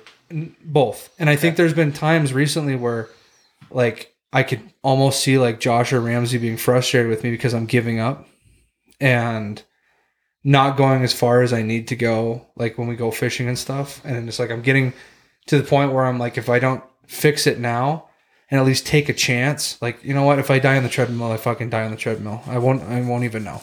Like uh, uh You know what's funny too is because I talk about how, like, I've pushed Ramsey, but there's been multiple times, like archery season this last year, where uh, I'm we're sitting there and I'm like, God, this feels good to sit down, you know. And Ramsey's like, No, let's go, and I'm like, You're a fucking asshole. All right, let's go. Did, Ram- it, ramsey's always like a little kid though aren't you Like, did it all boils giddy all down to day. just like the unknown of what's over the next. This is hill. the one thing that I and we we talk about this every time we go hunting. this is the one thing I'll bring to the table about Ramsey is Ramsey is not a small guy. He is a big dude. I mean, not he's even like his 6'5". fatness. He's just a ma- like he's yeah, got he's a huge build. big human. Yeah, The guy will not say no. I I have yet to get to an instance in a hunting aspect where he'll say no. right. The only time he says no is when I am the one who insists on saying no at the beginning. He'll be like, "Yeah, you're right." I mean, I mean, he's not like he's not going to try and push me. He doesn't want to embarrass himself in front of you. Is that what you think it is, or do you think you just don't give a shit? I'll tell you, the turning point for me, like internally, was last year. I did roughly forty miles of hiking the entire season. I had my phone on me, you know, it tracks whether it's accurate or not, whatever. Forty miles plus or minus ten, we'll just say. Mm-hmm. Every single time I was the last one. Right. 90% of the time the people in the front saw the animals i granted there was the 10% of the time where like there was one instance where we were all standing together and there was gunshots down below us. And the three others were just like oh we're gonna go get ahead of them and i was like i'm pretty sure they're gonna come right up the draw. And i was standing there and the elk child, the beer getting to you. and and and like lo and behold, twenty yards away, here comes this cow and his calf, right in front of me. That's all. Those situations happens all the time. Yeah. But more often than not, the people that were in the front were the ones that saw the animals. So that like And and in my head, I'm just like, why do I not want to be the guy that's up there with the animals Yeah. instead of the guy that's sucking wind at the bottom of the fucking gives you hill? the push to get yourself there, right? and I, is I've said it already tonight, but I hate losing. And every time, like I go on a hike, I just like, I try my hardest at the very beginning to just go as, and it burns me out right away because obviously I'm not where I need to be to be in shape. But I'll try as hard as I can, you know, take shortcuts and stuff, and try to be the first one there. But I hike with some people that can fucking I think that's been your benefit. I think that you hunting with your buddies was the best thing for your your physical health because you eat like a fucking dump truck. Well, used to. Used to, yeah. You've been on a diet. I get it, but what's kept you from being seven thousand pounds is your your friends that get you hiking. But here's a question I have for you. I look back on like when we were tw- like I was I don't know you were getting out of high school. I was like 22, 23. and we would do shit. I mean, like we were like ambitious and like in shape. And when we would go hunt, even when we hunted the belts and we found our own spots, you and I the times we saw elk was because we went over the next two hills instead of just turning around. You know, we went further in, we went further in, and I just sort of like somewhat. Is it is it a, is it a because I have a better opportunity at hunting now, like an easier opportunity, maybe? Do you know what's really funny about like how how I got into like hiking a lot during hunting season? Was I mean, one was because my brother in law is a fucking psycho, and that guy will hike thirty miles in a day. Like he's a fucking crazy human being. But but the majority of my actual hunting with a tag and a gun or a bow was with my two buddies who were both in the army. And I mean, army guys do ruck marches with a hundred pounds on their back and they go for 12 miles. Those guys can fucking move. And I would go out and I'd go hiking with these guys. And I'm like, holy shit. I mean, these guys are moving going up fucking 15 plus degree grade. I mean, it, it was unreal. And I'm like, like, well, I can't be slow. I don't want to be the guy that's, you know, in the back. And I'm trying to keep up with them the whole time. And, you know, I'm sitting there like, where's my inhaler? And I don't even have asthma. You know, it's like, Yeah. You're talking to two people that both have asthma. but you know what I mean? It's like when people beat Josh you. has it fucking bad, and he still pushes his ass every time we go. Is that uh is that kind of like faded a little bit now that you're working out every day? Asthma? Yeah. Yeah, but mine's like allergy slash exercise induced. So when it's like September and the sky's full of smoke, I, I've canceled so many hunts and hikes and stuff Just feel like absolute of smoke. garbage. I feel fine, but it's just like scary. Like mentally, I'm like, oh, I'm gonna die if I go hike in this smoke because of my asthma. So Did you guys catch this when we were talking to Zach about hunting, where he talked about?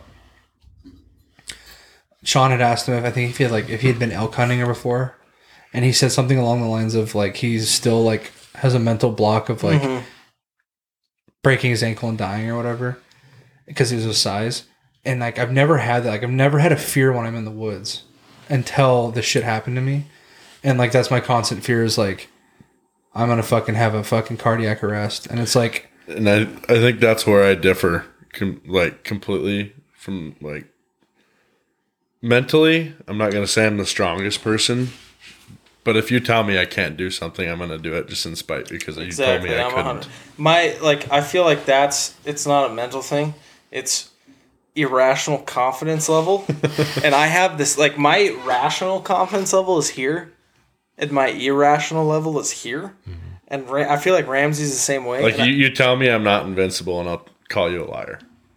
I, I don't know. That might be egotistical to some, but I just in my way, that's the way I work. Like But how do you find? How do you get back into?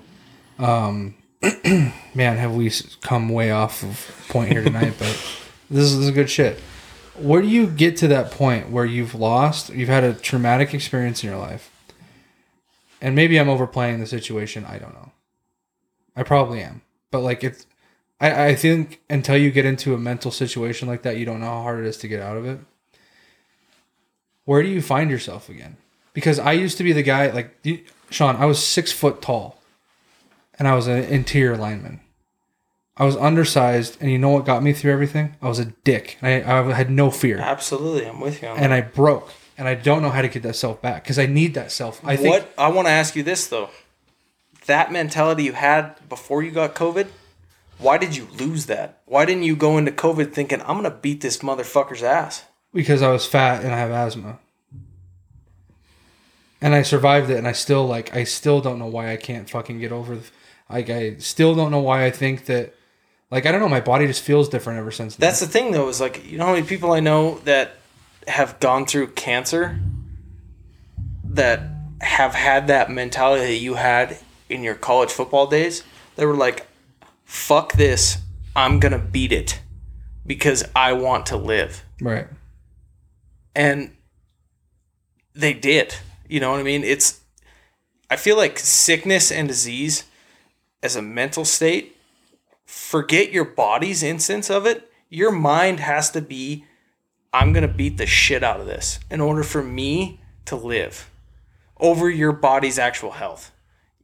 I mean, that goes into play a hundred times over on on any disease. I feel like mental positivity and optimism has to be there in order for you to get over something. I'm I'm 100 percent with you. Yeah, if your if your mindset on COVID is this is gonna kick my butt and I'm scared of it, your body's gonna follow suit. You're- Exactly.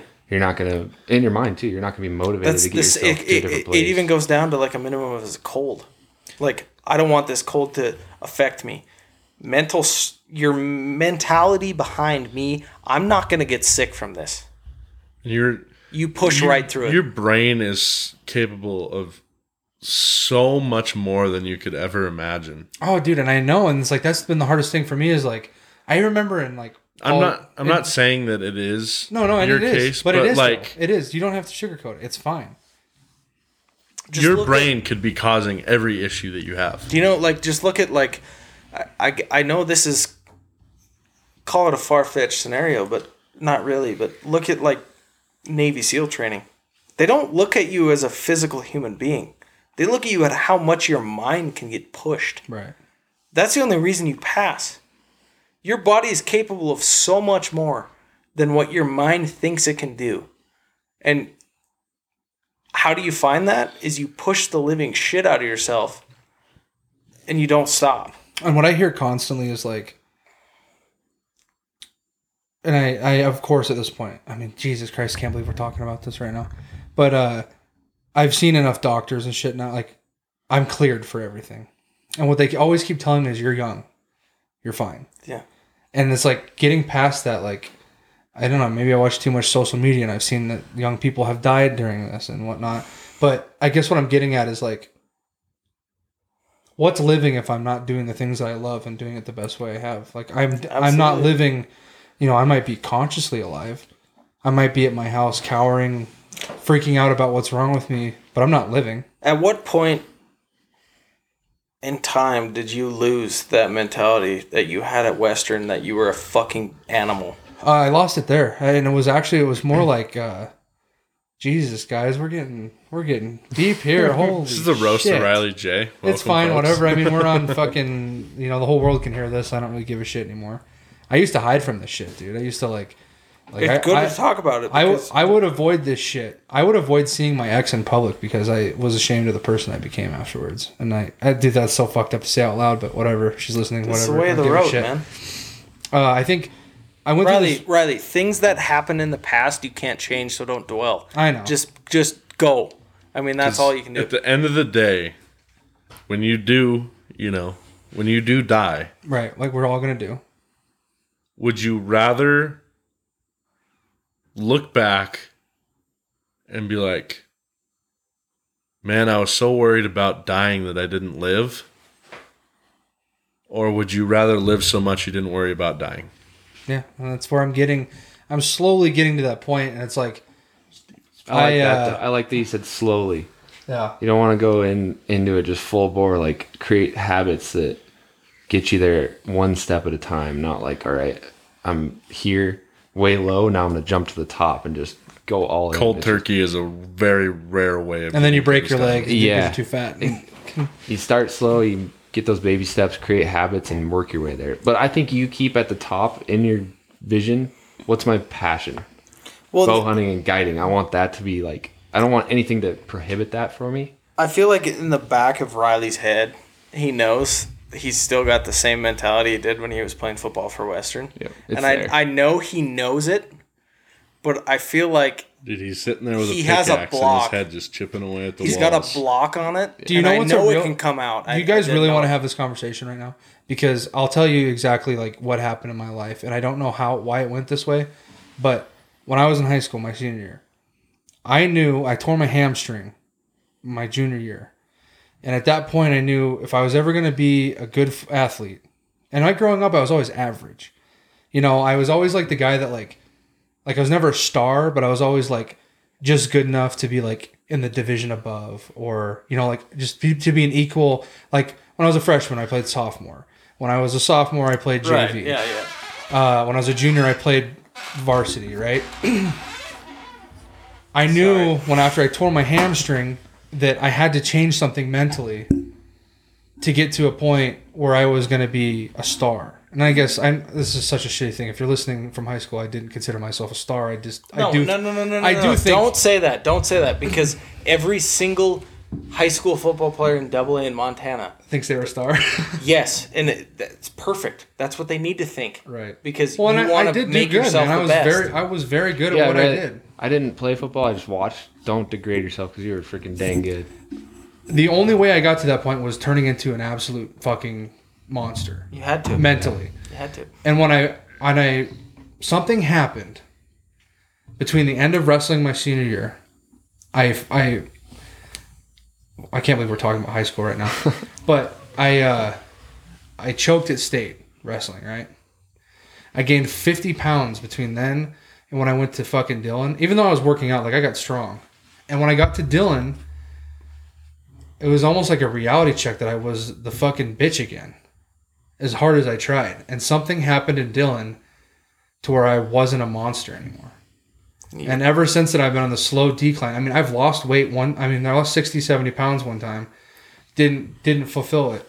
And now I'm at to a point in my life where I'm, I'm, I'm considered, I am the worst shape, long, the most weight I've ever been, and mentally fucked from this whole COVID thing.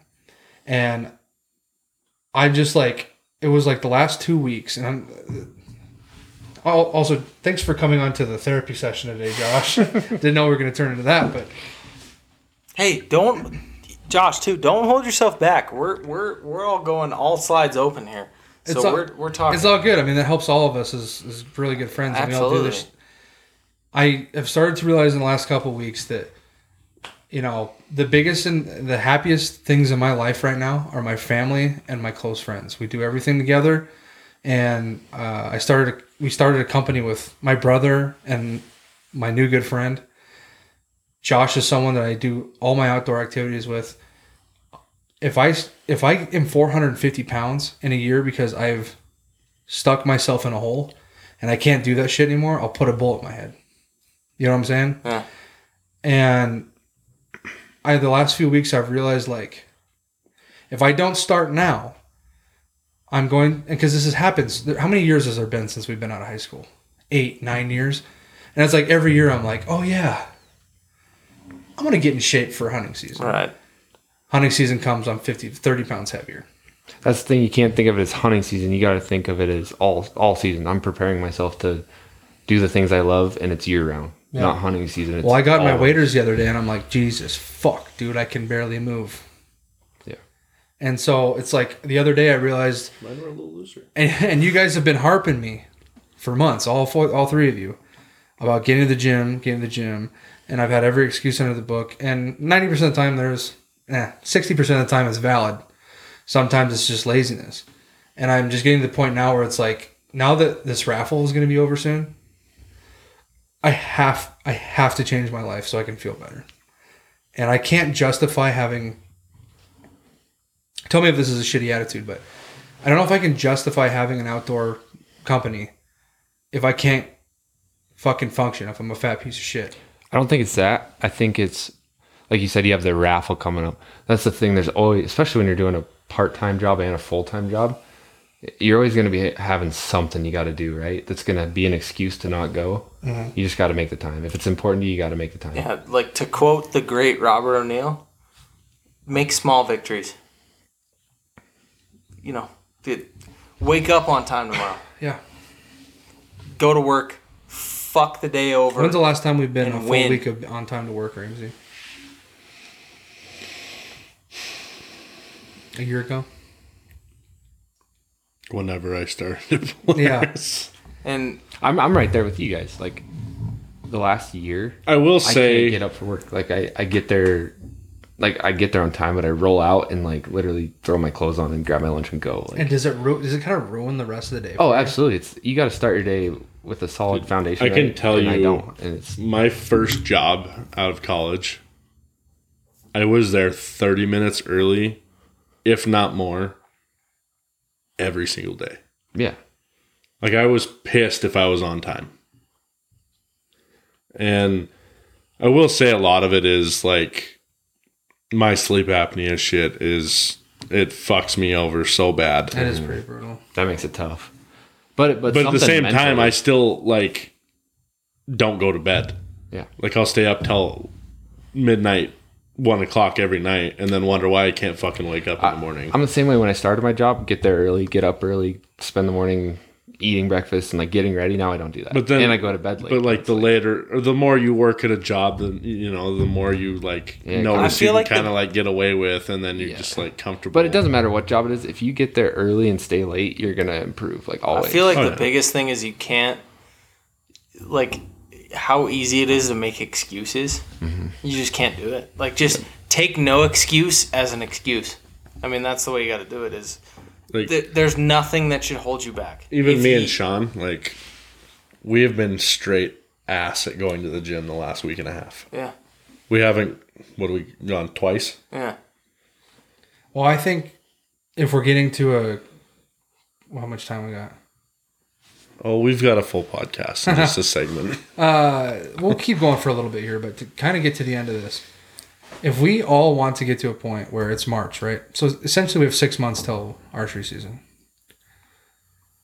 We all have the same goals, and we all have the same goals that we'd like to be healthy and that we'd like to shoot our bows all the time. If we want to get to that point, we have to figure out how to mentally find that point. And I think what we're blessed is, you know, we have someone like Josh that uh, he comes and does stuff with us. You know, he doesn't have to come here, you know, but it's fun to hang out with him. And He's an alright guy. we all have a support group here to, to get to the point where we can chase our dreams. I think you just gotta find that happy medium. Don't go You know- all out, but I'm gonna shoot my bow three times a week. I'm gonna go to the gym at least twice a week. Mm-hmm. And then You uh, You know, and honestly, that. is I I told Ramsey this too. I was like, you know how back in high school, which I hate it. I hate how much we're talking about high school this podcast, but It's like, it's like we're like in our rooted, uh, rooted problems. we peaked in high school. but you know, and like in high school, it was like, I mean, we played football, so it's like we got to work out. You know, we got to be strong. So you go to the gym once or twice or three times a day or whatever it is, You're working on football for four or five hours a day, right? The way I look at the gym now is, which is weird, is like I told Ramsey this multiple times, is I want to base my workouts around obviously being healthy as a person, but I want to base my workouts around hunting because that's what really takes my physical toll. Besides, I mean, working all day in manual labor, but at the same time, it's like as a blue collar guy, if you work out, it's going to benefit you on what you do every day, no matter what it is. back in high school though, you like obviously football is your motivation, but you had a coach, right, forcing you to do it. Like you had to go do it. Yeah, now you're the coach. Yeah, now it's all mental. It's you, Yeah. your own person driving it. So, And so, like Ramsey and I's cardio really anymore is is Stair climber, dude. stay stair climber for An is, incline treadmill. yeah or 15 degree treadmill at a super high speed yeah, just cut and that's where that motivation has to be. Like, this sucks, but I want to hunt and I want to be successful. Yeah, I So wanna- That's I- my driver. i want to be the best you know Yeah, or like- whatever you're doing, but obviously for all of us, it's it's hunting. Do you think that? And I'm just gonna ask you guys this question based off of like you guys know where I live. Do you think I've missed out for six years on not doing things like literally driving a truck down the road and I could do like a two mile hike in the in the in the timber before I go to work? Do you think I've been? I think I looked back on that and I'm like, I could do real time, you know, what's that? Hunting scenarios. hunting scenarios for a every day of my life, and I just sleep in and I play video. Used to play video games and go to bed. i feel like it's it's a mentality thing because like But I want it so bad, Sean. Like I want to be able to do those things, and I just don't. i know, That's know a hard thing to do. Like I know a guy in Bozeman, guys that would like throw their pack on and go run the mountain. I tried it like twice and like threw up. I was like, ah, that's not for me. Which obviously, if you stick no, with that's it, the same like thing it's for good. me. It's but- like I I can hike and I enjoy it and I like it during season, but do I have the total drive to go do it out of season? No, and Yeah, it's my like my ex always wanted to go. She's like, "Oh, let's go hiking." I'm like, "There's no, there's no Hiking without a purpose There's is no stupid. goal, dude. There's no like, you're animal to kill or that's fish the to thing though. Yeah. Is But you have to do those things. That's the Yeah. thing. Is like my brother-in-law when I was just in Great Falls, Sunday, he went out. He went he went to his elk spot, and he went and hiked. I don't know nine miles. Got chased by 200 buffalo Nice. and had to go to a dead sprint to hop a fence to get away him? from him. No, I didn't. I, w- I was leaving. I left, but That's a- he does that damn near every single weekend, all year round. The guy just goes out because he loves it so much, and it's like, do I have that passion? Yes. Have I done that? No, and I don't know what the exact key is in that you need to do that. I, I don't know.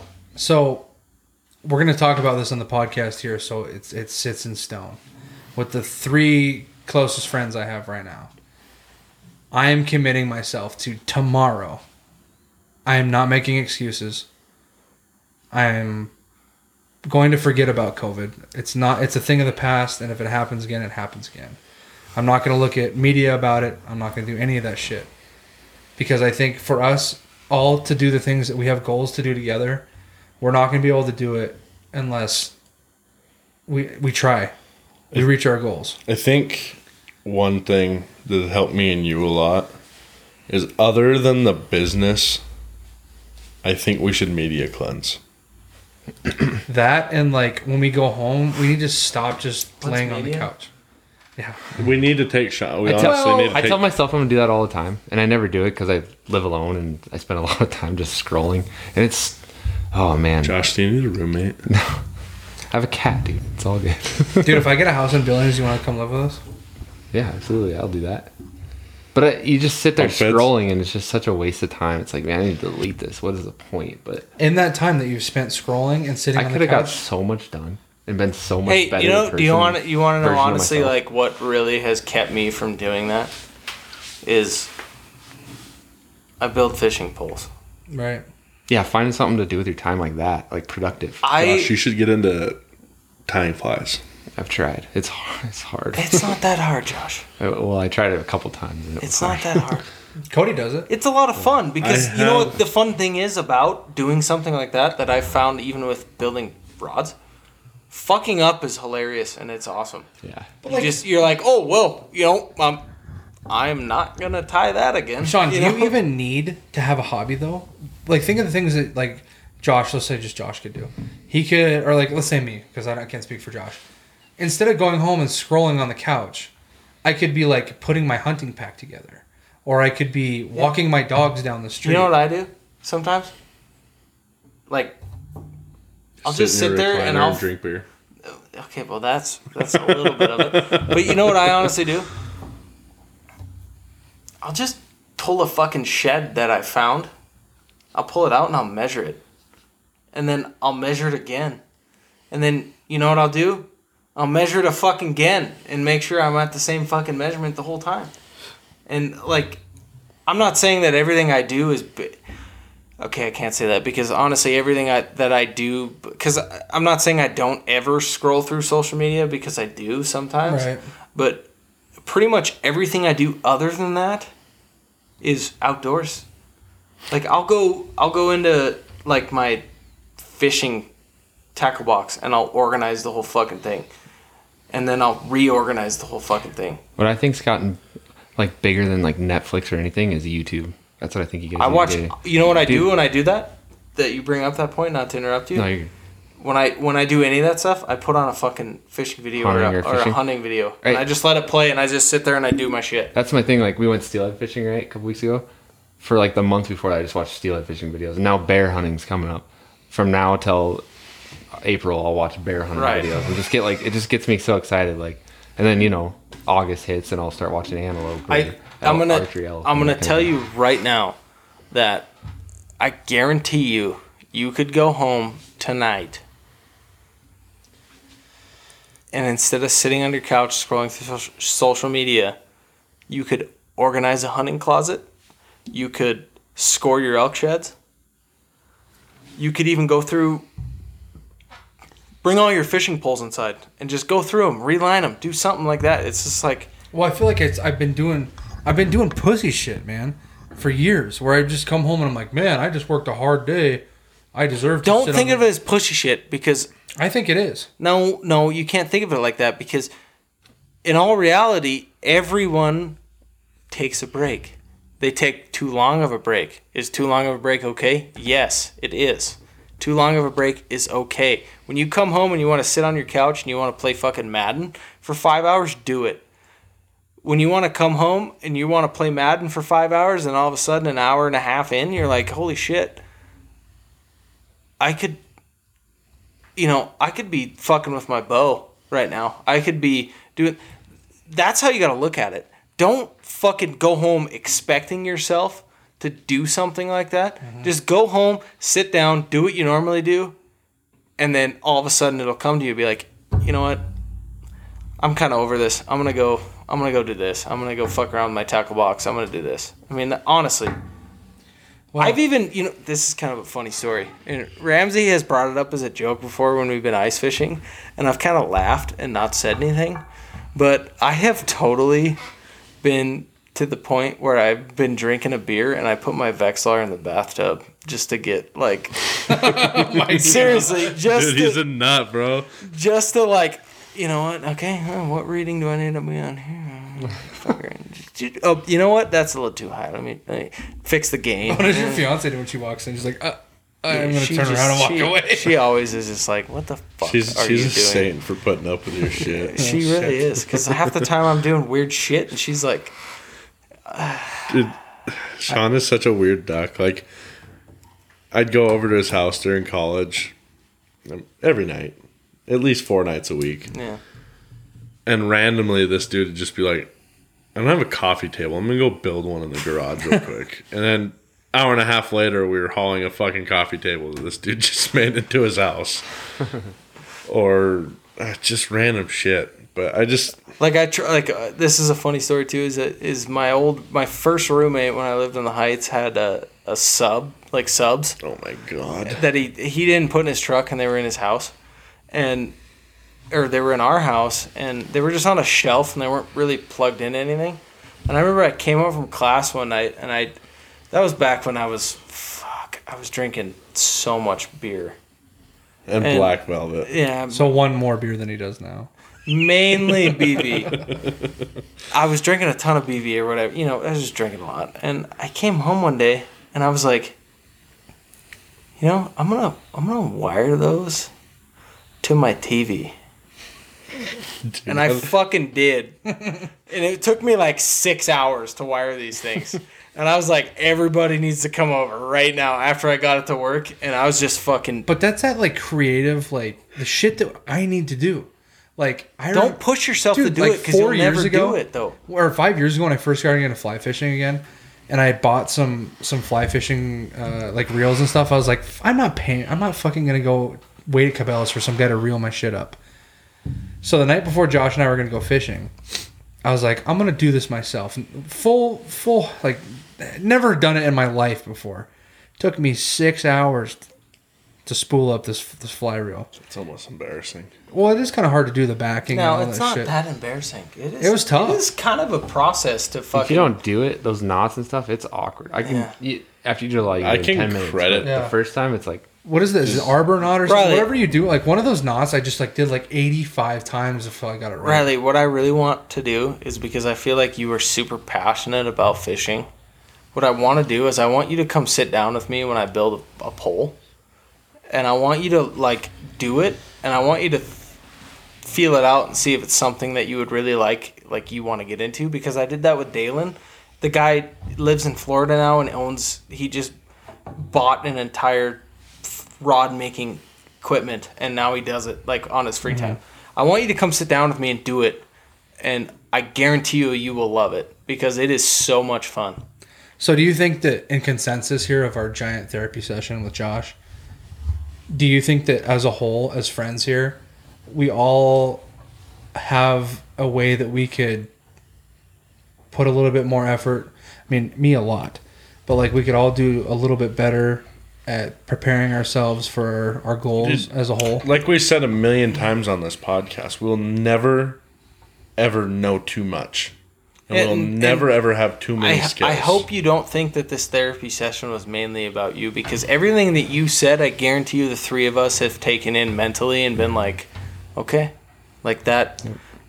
That is something that we struggle with too. Yeah, maybe it didn't apply exactly to like getting in great shape or like doing what we want, but like mine was like what I was saying, like getting up in the morning and being Yeah. motivated to go to work. I don't do that, and I want to. Right. So that's like my mental goal. Like you have your own. We all have our own things we want to work on, but we all have them. Well, I think it's important. I don't think I don't know if it's important, but as far as this podcast goes, I want to be fully transparent. I don't want to be fake, and if that means like airing my laundry, I don't think it's dirty laundry, but just airing myself out here. I think we're gonna better. I could better myself by talking to you guys in person, Right. and getting feedback from people about like the same shit. And I, I'll tell you right now, when I when this first happened to me last year, I would I was when I started hunting with Matt, and Matt's a very intense person, and he doesn't have any wall like he doesn't have any um, filter. Filter. That's what it is. And the whole way to our hunting trip, the first time we went out, and he he's like he's freaking out because he's like I've never seen Riley this fucked up before. Like, like I he was like highly considering postponing me guiding last year. And if it wasn't for him, I probably would have mentally got to a position where I could guide. Because you know, I mean, you got you're responsible for people out there. You can't have a guy that's fucking caught up on shit, taking people out hunting. And he, for like 30 minutes, he just reamed into me about like, like get the fuck over it. Um, we're all gonna die. He said, Riley, we could go over this hill right now and roll this truck and die. And for the last six months, you spent yourself living in a hole, and you just you just you died six months ago. Is this the way that you want to would, would want to look back on your life and and that was the first kind of big thing and like it's sad that it's taken me this long to get to this point, but I am thankful to have you guys and have this podcast and have all these these outlets to where we can meet with people and you know fix the problems that I have and that we have and I don't know. This is like a family to us now, and uh, I don't know. Hopefully, we don't like turn people off with this That was- sappy shit. but- That was honestly a fucking banger of a last fucking. seriously, that was Yeah. that was great. I mean, I feel I'd, like I'd listen to this if I hadn't didn't know any of you guys. I'd listen to it. Just it's just thanks, good Josh. I information. feel like to we, like- take in.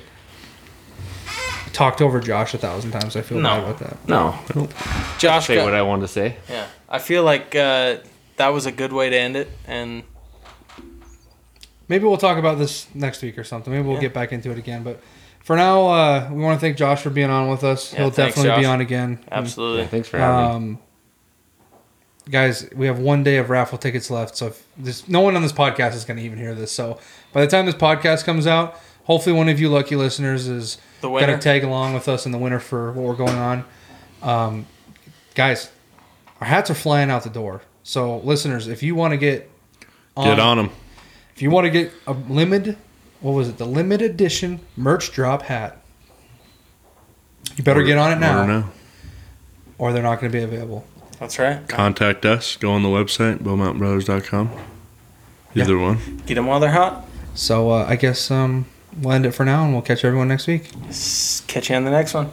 All right, folks. We'll see you later. See you later. That's all for today, folks. Thanks for listening, and we'll catch you on the next episode. Make sure to download and listen to the Bull Mountain Brothers podcast. You can catch us on Spotify and Apple Music. Don't forget to check us out on social media for more daily content. Links in the description.